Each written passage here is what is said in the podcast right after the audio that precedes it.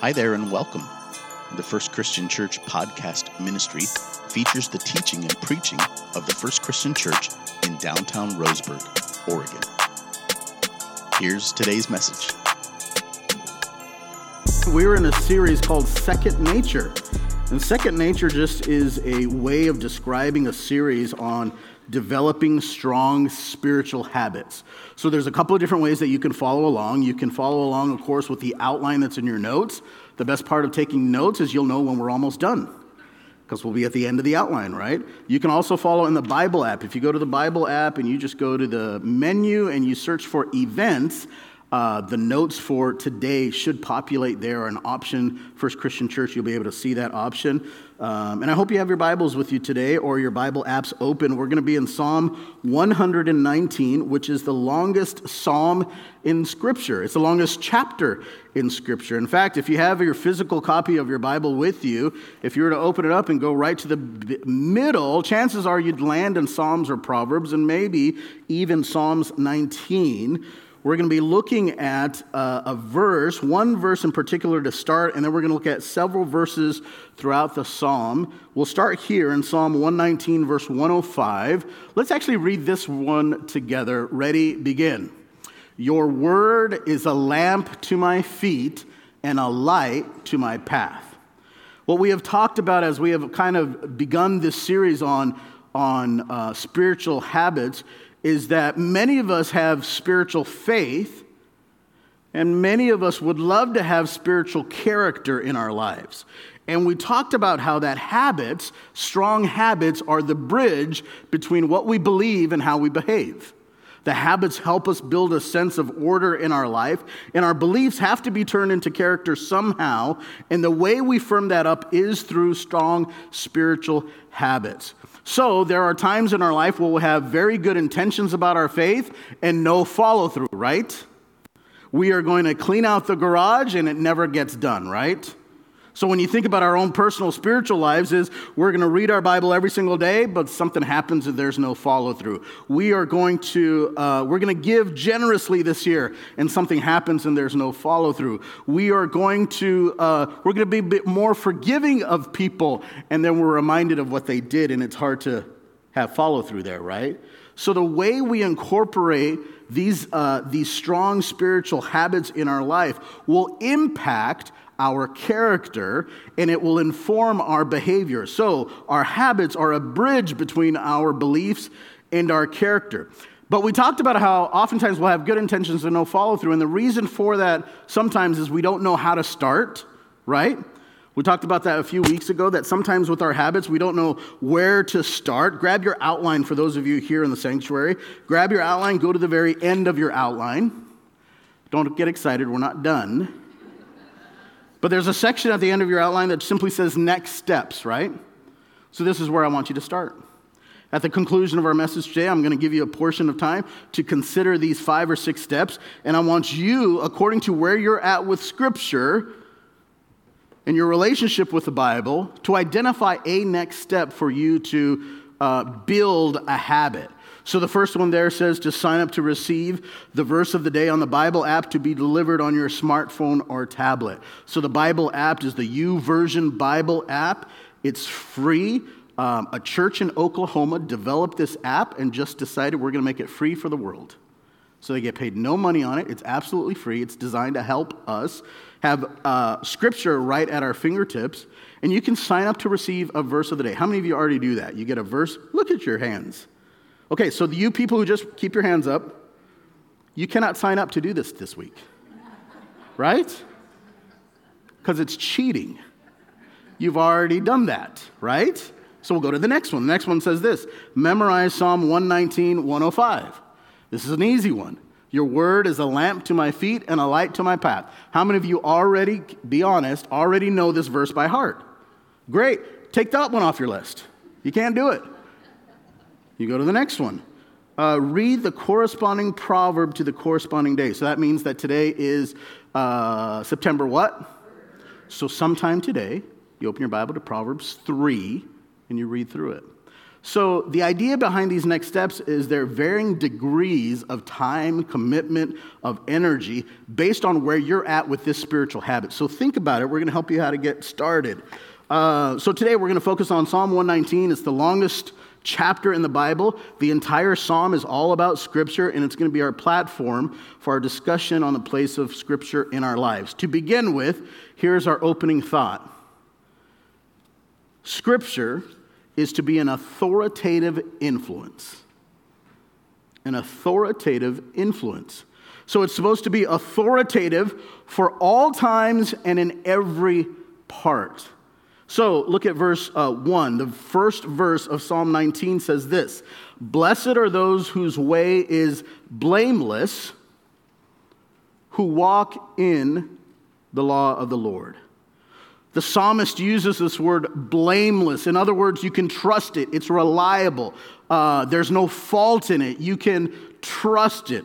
Now, what's interesting in Psalm 119, when it references scripture, it's going to use a word that we see here. What's the word that they use instead of scripture in this verse? The law. Now, it's going to be used all throughout Psalm 119. There's a couple reasons why.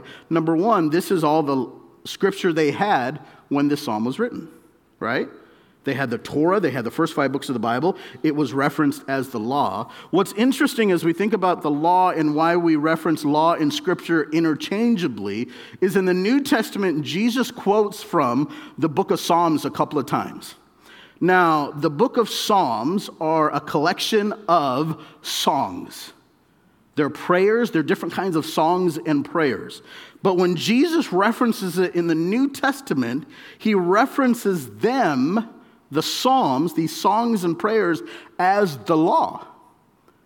He places the Psalms with equal importance, value, and authority as the rest of the law.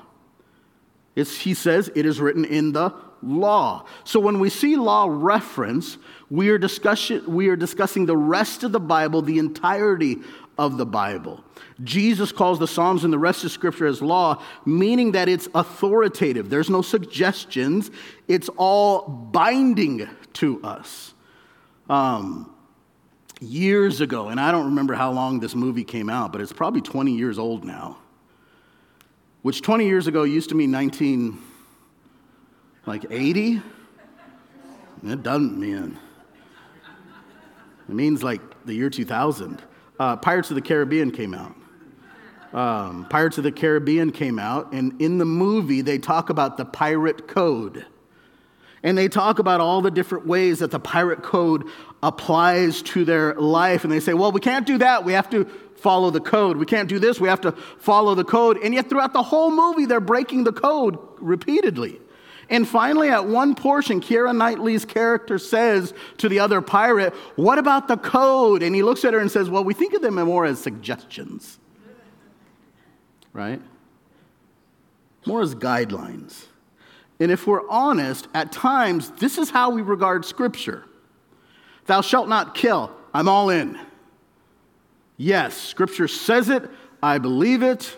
It is bad to take someone's life. Give, and it shall be given unto you. And there's something in our life where we say, well, yeah, but where should we give? How should we give? Should we really give? Does give really mean give, or does it mean think about giving? We cannot allow ourselves to think of Scripture as guidelines or suggestions. In fact, if you don't think of Scripture as authoritative, what will happen is this you'll have a frustrated faith because you will be constantly evaluating well, does Scripture apply here or not? Does it apply here or does it apply here? I don't know. I guess I have to make my own decision. And in doing so, we take the authority out of Scripture and we place it on our shoulders. So, in addition for the Scripture being authoritative, Scripture is to be a permanent influence. So, it's supposed to be authoritative, but it's also supposed to be permanent. Psalm 119 and verse 52 says this Lord, have I known from your testimonies, I'm sorry, let me read that again, I misread it.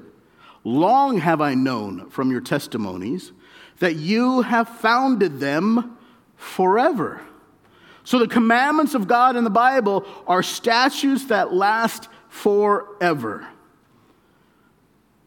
I remember when, uh, when I was a kid going to elementary school, I lived uh, in Southern California in Orange County. I lived uh, right there on the corner of McFadden and Standard, right there in Santa Ana. And I had to walk to school in elementary school to um, Roosevelt Elementary School. And I remember as a kid walking to school, I would think it would take hours and hours to get there. And I would think it would take miles and miles to do that. One of the trips that Libby and I went back home, uh, I showed her the old neighborhood, you know, and where we grew up and stuff. And uh, I remember clocking it on the mileage, and what I thought was miles and miles was like 0.15 miles to school, right? Because when you're seven, eight years old, it feels like a long time. You know what I was taught as a kid is uh, you don't talk to strangers. You don't get into a car with people you don't know. And then as you get older and the internet started taking over lives, you said, don't give your personal information out on the internet, right? And then all of a sudden, we become adults, and you know what we do all the time? We talk to strangers all the time online. We give them our personal information. And if you get an Uber or Lyft, if you've ever had the opportunity to do so, you get in cars with complete strangers. You just do. Why? Because we're stupid now. That's why. No. it's not because we're not smart anymore. It's because culturally, what has been true can have the capacity and potential to change because of the way a culture changes. And as culture changes, often how we behave and interact with culture can change.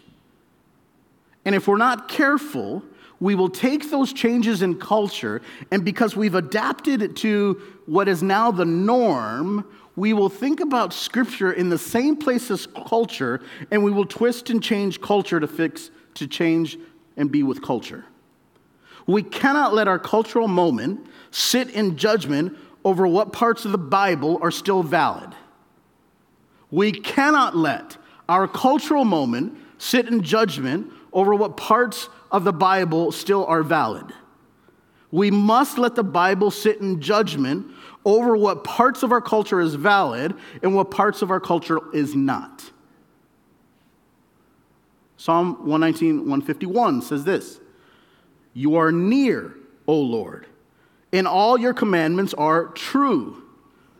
Verse 160 in Psalm 119 the sum of your words is truth, and every one of your righteous rules endures forever. What is the psalmist saying? It's saying it's authoritative in our life and it's also permanent. In fact, it's interesting. In the New Testament, Jesus is talking, and in talking in Matthew chapter 5, he delivers what's called the Sermon on the Mount. It's three chapters of what we believe to be a start and finish of one of the sermons Jesus would pe- preach. In the beginning of that sermon, beginning in verse 17, he talks about the permanent nature of Scripture. Psalm chapter, I'm sorry, Matthew chapter 5, verse 17 says this Don't think that I've come to abolish the law or the prophets. I've not come to abolish them, but to fulfill them. For truly I say to you, until heaven and earth pass away, not an iota, not a dot will pass from the law until all is accomplished. Then a stern warning. Verse 19 Therefore, whoever relaxes one of the least of these commandments and teaches others to do the same will be called the least in the kingdom of heaven. But whoever does them and teaches them will be called great in the kingdom of heaven. For I tell you, unless your righteousness exceeds that of the scribes and Pharisees, you will never enter the kingdom of God. What is he saying? He's saying there's these characters in the Hebrew language. It is iota is one of the smallest letters. A dot was a part of the Hebrew letter. And what he's saying is this you can't remove a smallest letter, you can't remove part of a letter, you cannot relax one of the standards of the that is contained in the law because every single part of the Bible has weight, it is authoritative, but it is also permanent. Now, what we have just discussed is unpalatable in our modern culture. That a book so old, so antiquated, would have an authority in our life. What most, most people say is that we give authority and a permanent place to Scripture that our lives become too confining and too restrictive. And it becomes to become a place in our lives where we can't operate freely with freedom. And yet, the Bible, I believe Christ says is the opposite that until you absolutely accept the Bible as authoritative and permanent, you don't unleash its power. I would go as far as to say this when we embrace the Bible's authority and permanence in our lives, it will lead to spiritual liberation from worldly influences and relational intimacy with God. Now, there's a lot in there. Let me read it again. When we embrace the Bible's authority and permanence in our lives, what we just talked about, it leads to first a spiritual liberation from worldly influences, and secondly, it will lead to relational intimacy with God. We're going to stay in the book of Psalm 119. Look at verse 44. It says this I will keep your law continually forever and ever, and I shall walk in a what kind of place? A wide place, for I have sought your precepts. Libby and I were in Ohio earlier this summer visiting her folks and her family. And one of the things that um, we did when we were there is we visited the Air Force Museum near Dayton, Ohio. Now, over the years, they have talked to me about visiting the Air Force Museum, and I'll be honest, I just had little to no interest in doing so because there's just so many other things to do. And so earlier this year, Libby told me about a couple of the uh, things that you could do when you're at the Air Force Museum, and I said, okay, cool, let's do it when we go this summer.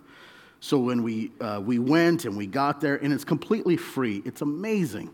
It's hangar after hangar after hangar of um, everything to do with the Air Force, with flight, um, and they have um, displays of real planes and models, life size models of planes.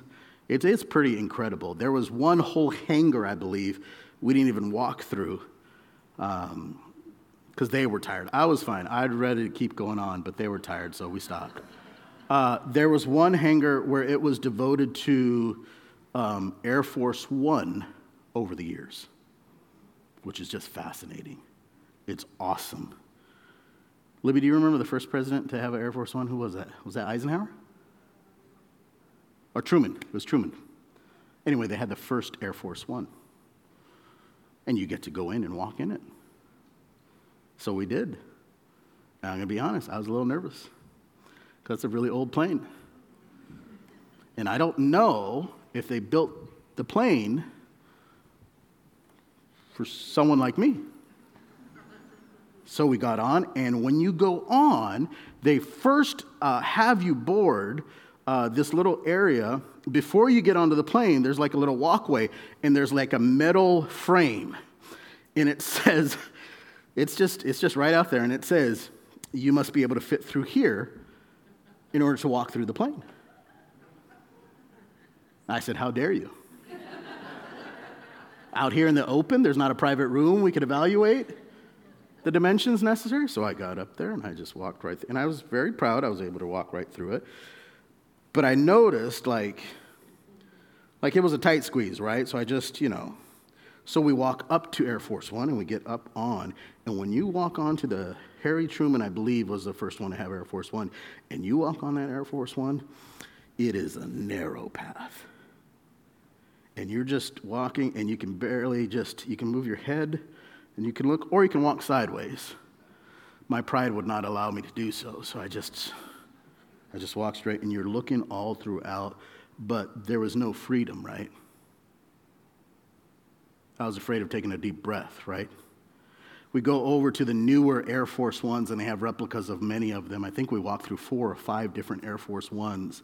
And over the years, the walkway, the narrow walkway, would expand a little more. You know what happens when you have a narrow walkway in your life? There's no freedom. It's really constricting, and you have to watch your step. What does the psalmist say here? I will keep your law. Now, we know that law is another word for what? Scripture, right? Okay, I will keep your scripture continually forever and ever. And what is the result? I shall walk in a what?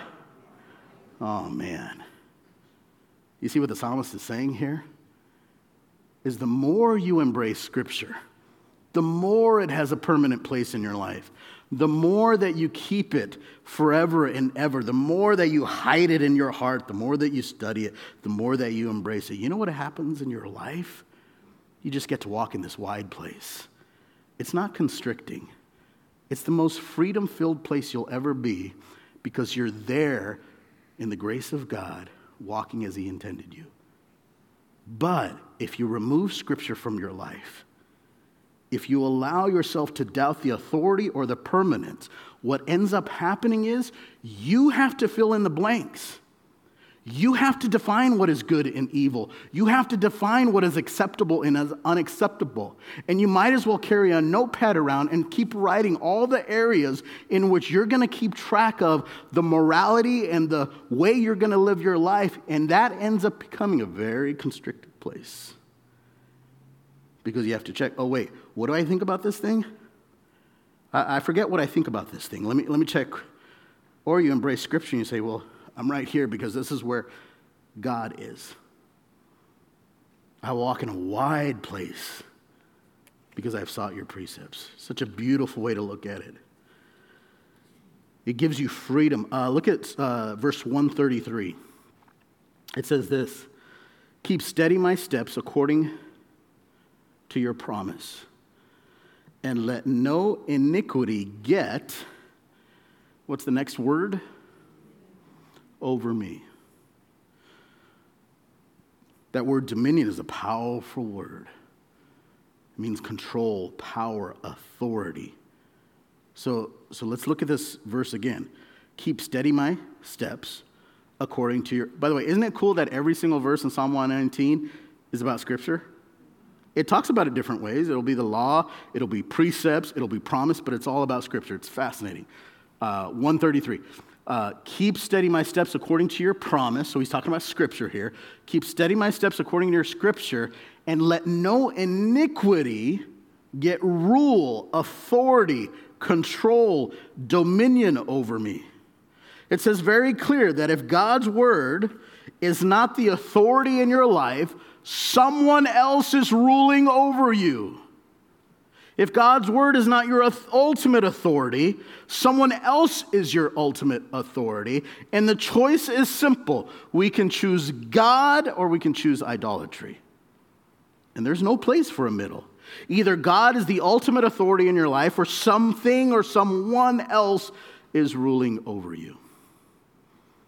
You see how that gives you liberation? You see how embracing Scripture just frees you from the cultural influence in our lives? We read on Psalm uh, 19, 119, verse 41. Let your steadfast love come to me, O Lord, your salvation according to your promise. Then shall I have an answer for him who taunts me, for I trust in your word. Uh, who's taunting you? What does that look like in your life? What does it look like for you to be taunted? I'll tell you what it looks like. It looks like the enemy of your soul whispering lies to you. You're not good enough. You're not strong enough. You're worthless. You have no value. You have no talent. You're going to church again? Do they not know about you and your past? You're going to try to read your Bible? Man, remember the last time we tried that? It didn't work. You're really going to pray? You think your prayers are going to not bounce off the top of this church building?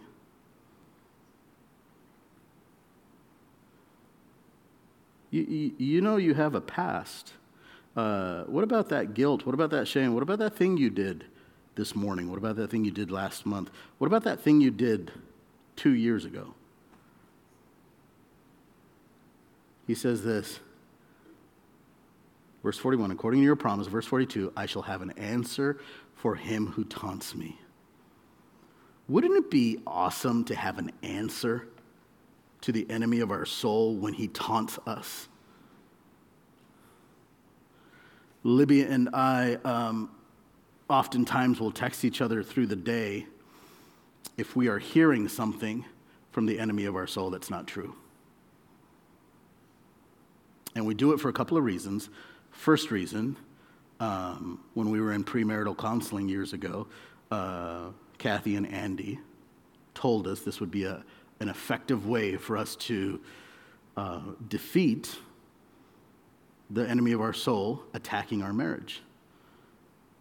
The second reason we do it is because it empowers the other person for us to pray for one another through our day.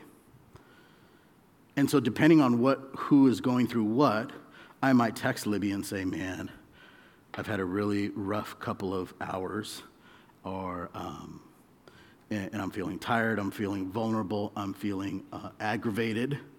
How many of you ever feel aggravated? Just me. Okay. Um,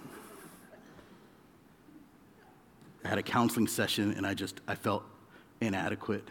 I'm feeling tired. And the reason I, I say that is so that we can have an answer to the person who's taunting us.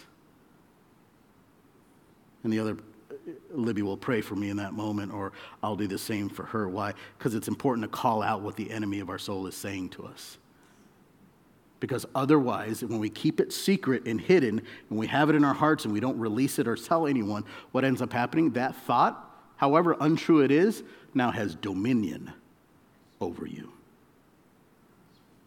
Verse 43 says this Take not the word of truth utterly out of my mouth, for my hope is in your rules. You see, when God's word becomes the main ruling authority in your life, when what God says about me, his unfailing, unconditional love, when I embrace that, I no longer need people's approval. I no longer need status. Um, I'm not afraid of what happens. I won't be moved from the shifting moments or days. Why? Because I have an answer to the one who's taunting me, and I have not given them a place to have dominion over me. So, submission to Word of God is actually liberating and it frees you from spiritual, inter- frees you towards in spiritual intimacy with God. And when you exercise your faith and believe that the Bible is authoritative and permanent, it gives you a pathway to greater influence and intimacy with God. What's interesting is this if you, if you read Psalm 119 this week, first of all, buckle up, it's a long one. But if you were to read the entire Psalm 119, uh, you might start feeling a little uncomfortable about how the psalmist is talking about Scripture. The attitude of the psalmist towards Scripture is almost over the top. And we would be uncomfortable with some of the language and some of the words he uses. Let me illustrate. Verse 24 Your testimonies are my delight, they are my counselors. Okay, that's reasonable. Look at verse 48. I will lift up my hands toward your what? Which I love, and I will meditate on your statutes. Well, every other place in Scripture, lifting up our hands is an act of what? Worship. Is the psalmist worshiping Scripture? Let's read on. Uh, to lift up the hands is an act of worship. Um, and it can feel a little uh, awkward, it can feel a little even appropriate that he seems to idolize and worship a book. But I think what the psalmist is insinuating or intuiting is something far greater. I want to point this out because I think it's an important relationship between, uh, it's an important part of our relationship with Scripture. And for those of us, uh, for those of you who are beginning their faith journey and you're reading Scripture, it can be confusing that we use this kind of imagery when we're talking about Scripture. And we say, well, you should worship God and God alone. Well, why is the psalmist raising hands towards statutes? That seems a little weird. That doesn't seem to coincide. And we don't want to be inconsistent but I would, I would position that the psalmist is actually intuiting what you and I, at our place in history, already know as a fact. Let's go to John chapter 1. John chapter 1 says this in verse 1 In the beginning was the what? And the Word was with God, and the Word was God. He was in the beginning with God. All things were made through him. Without him was not anything made that was made. In him was life, and the life was the light of men. The light shines in the darkness, and the darkness has not overcome it. There was a man sent from God whose name was John, and he came as a witness to bear witness about the light, and all might believe through him. He was not the light, but came to bear witness about the light. So he's talking about John and Jesus here and the difference between their two roles. Verse 9 the true light, speaking about Jesus, which gives light to everyone, was coming into the world. He was in the world, and the world was made through him, yet the world did not know him. He came to his own, and his own people did not receive him. But to all who did receive him, he believed, who believed in his name, he gave them the rights to become children of God who were born not of blood, nor of the will of the, or the flesh, nor of the will of man, but of God. Verse 14, look at this. And the Word became flesh, dwelt among us. We have seen His glory, glory as of the only Son from the Father, full of grace and truth what the psalmist was doing when he says, Man, I lift my, my hands up because of these statutes. I, I adore these promises in my life. Your law, thy word, is a lamp to my feet, it's a light to my path. The reason why it seems like he's talking about a person rather than a scripture is because he is.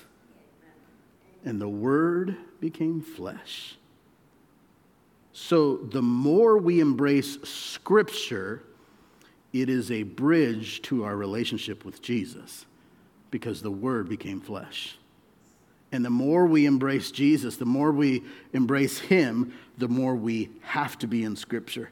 I talk to people all the time who says, "Well, I believe in God and I believe in Jesus."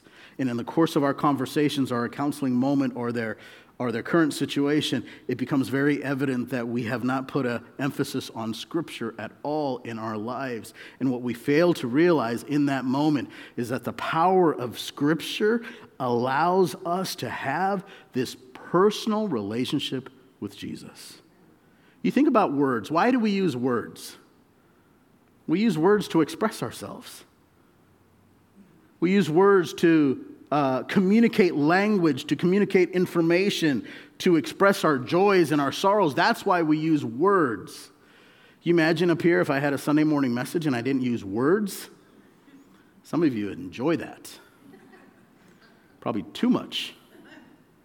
The reason we use words is to communicate language. And so if we want to get to know Jesus, well, then we just we get to know Scripture in Scripture. The Word became flesh. Scripture allows us a pathway to getting a personal relationship with Jesus. All right, here's the practicality of it. Ready? Last point in your notes. Coming home now. Applying the Scriptures practically in our lives is a matter of consistency and patience. Consistency and patience. Look at how the psalmist describes it. 147 says this I rise before dawn and cry for help. I hope in your words. 164 Seven times a day I praise you for your righteous rules. You say, Daniel, how often should I read the Bible? Well, according to this text, before dawn and seven times a day. I mean, is this prescriptive? In other words, is this exactly what we should be doing? No, I think it's more descriptive. I think it's about the discipline and the consistency of getting into Scripture. It means putting a priority on Scripture. It means allowing Scripture to have a place in your life where you're going to be consistent and patient. Remember, one of the first messages in this series we talked about that one of the reasons we don't develop strong habits or we start and then we fail is because we don't see results fast enough. And so we quit before we get the payoff, right? So I'm going to end with two illustrations to help us understand consistency and patience. One of them is really practical, and one of them is really disgusting. Okay? Let's do the practical one first. When you are ill and you go see a doctor, they may prescribe you medication. And the medication is going to be pres- uh, presented to you by the pharmacist. And if it's the first time taking the medication, you'll go to the pharmacist, and then what happens? Or you'll go to the tech, and then the tech will um, say, Oh, um, the pharmacist needs to go over this with you, right?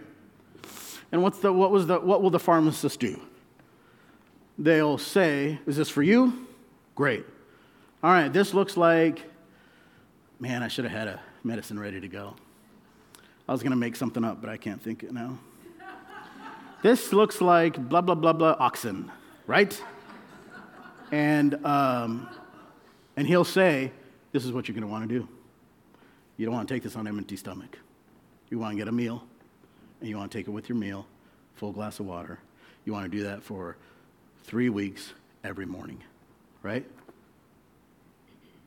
And you'll go home and if you're like me, you'll, you'll put a reminder in your phone or a, a way to remind you so you don't forget because it's out of routine, right? It's not something you normally do. Suppose you go home and you say, That pharmacist,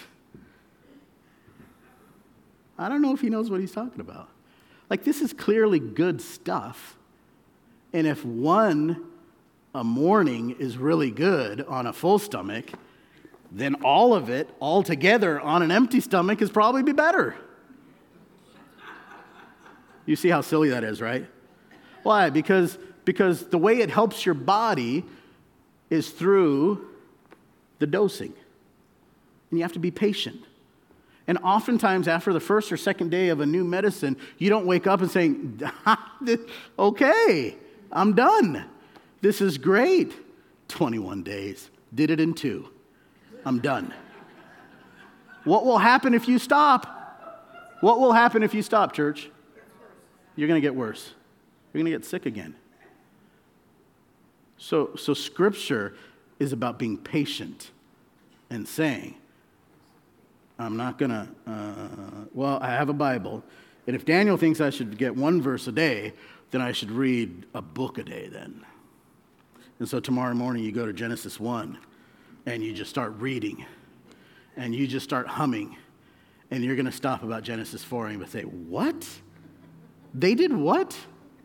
They married who? So they could do what? Whose kid is this? Yeah.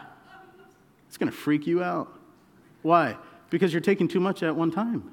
This is about dosing. This is about being very patient and saying, I'm going to allow Scripture to take a place in my life. But if you introduce something new into your life, it takes time, right? It takes time for you to get used to it. It takes time for your body to acclimate. And in the same way, the discipline, the spiritual habit of just taking scripture and opening it, you need to be patient with yourself. Now, it does mean you, need to do it every single moment. You need to take care of it. You need to remember the pharmacist and say, okay, I'm going to do a little bit every day. And then what happens to yourself? How many of you have ever taken a medication? They say, all right, cut this tablet in half do it for a week, and then after a week, your body will tolerate the dose, and now you can take a little bit more, right? You know what happens with Scripture as you start reading it? Because some of you look at these suggestions, you say, 81 of these is way too much. But I tell you, if you stay patient with it, your appetite will grow for Scripture, and you will be taking larger doses of Scripture in your life. The last recommendation on the next steps is to take a book of the Bible you've never read and to study it. Some of you are going to get to ha- heaven and there's going to be people and prophets waiting for you. And they're going to come up and, and say, Man, it's good to see you. And you're going to say, What's your name? And they're going to say, Nahum. And you're going to say, Nay who? Nahum. I wrote a book. It's, wait, like you went to, there's a book in the Bible, like it has my name on it. There's, I, I, God preserved it. I was one of the few, and the prophet, you, you never, and you're going to be like, I don't, and you're going to meet a whole lot of people you never knew existed, right? I don't want you to start with Nahum tomorrow. I need you to figure out what it looks like in your life. But remember, you got to be patient. Allow this thing to work. Allow the thing. That's the practical one. Here's the disgusting one. Um, when I was in junior high, middle school, they call it up here, I guess. Uh, and I don't know how it works up here, so this might be totally antiquated, but we would have PE and it would be a period long, and, and we would play sports and we would have uh, our gym clothes, right? And we'd have a locker and we would go in and we'd change and we'd put our gym clothes on. And, and Monday it would be fine and Tuesday it'd be fine. But Friday, by Friday, those gym clothes would get pretty gnarly. You can tell how much I sweat on a Sunday morning, and all I'm doing is standing and speaking. You can imagine if I'm playing basketball as a middle schooler or, or, or flag football or, God forbid, track and field during PE. You can imagine how much I sweat. So the time you get to Friday, what you do on Friday is um, you would take your clothes home. And mom would wash them, and then, you know, Monday you take your clothes and you, you do PE again. I'm just going to be honest, it's just really important that you remember to take your clothes home on Friday. And I'm just saying, there's a few times in my middle school, junior high career where I forgot to bring my homes home on Friday, my clothes home. Forgot to take them out of the locker, forgot to bring them home. And you know when I would remember that I forgot? Is on Monday when I would go into my locker and I would open the locker I can't describe what that moment's like. I can taste it. And you have to, and I had to put those clothes on, right? Thank you for sympathizing with me. Consistency is really important. I'm trying to land this plane really hard after that. Here's the thing most of us, most of us, know the priority of Scripture should have in our life. And, and what gets really hard is developing other strong spiritual habits if we can't get worship, which we talked about two weeks ago, and Scripture.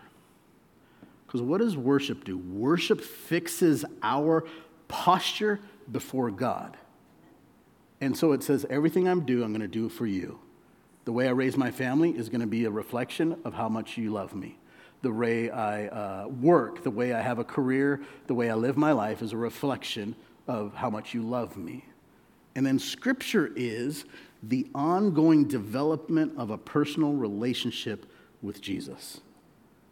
This is his love letter. He wrote it, he preserved it so that one day you could have a copy in your hands. And if we fail to embrace that, if we rely on Sunday morning, it's like going to work on Monday and realizing you got to put those stinky old gym clothes on because you didn't do any of the work yourself. Now, don't get me wrong, Sunday's important and it will help you, but it's designed as a supplement to what you're already doing during the week. This is not rocket science. This is not a complicated venture we're talking about. We're just talking about positioning our lives in a way because he positioned his life on the cross. And if we are going to be the type of church that has beliefs and character that reflect our beliefs, it will be because we're developing strong spiritual habits. Thank you so much for listening to this week's message. If you made a decision for Christ or would like prayer with someone from our church family, we would love to connect with you. You can message us on Facebook by searching Roseburg First Christian Church, or you can email us directly at roseburgfcc at gmail.com. In addition, if you're listening to this message on Apple or Spotify, we invite you to like, subscribe, rate, and review this podcast and share it on social media so others can be blessed as well. God bless you and have a beautiful day.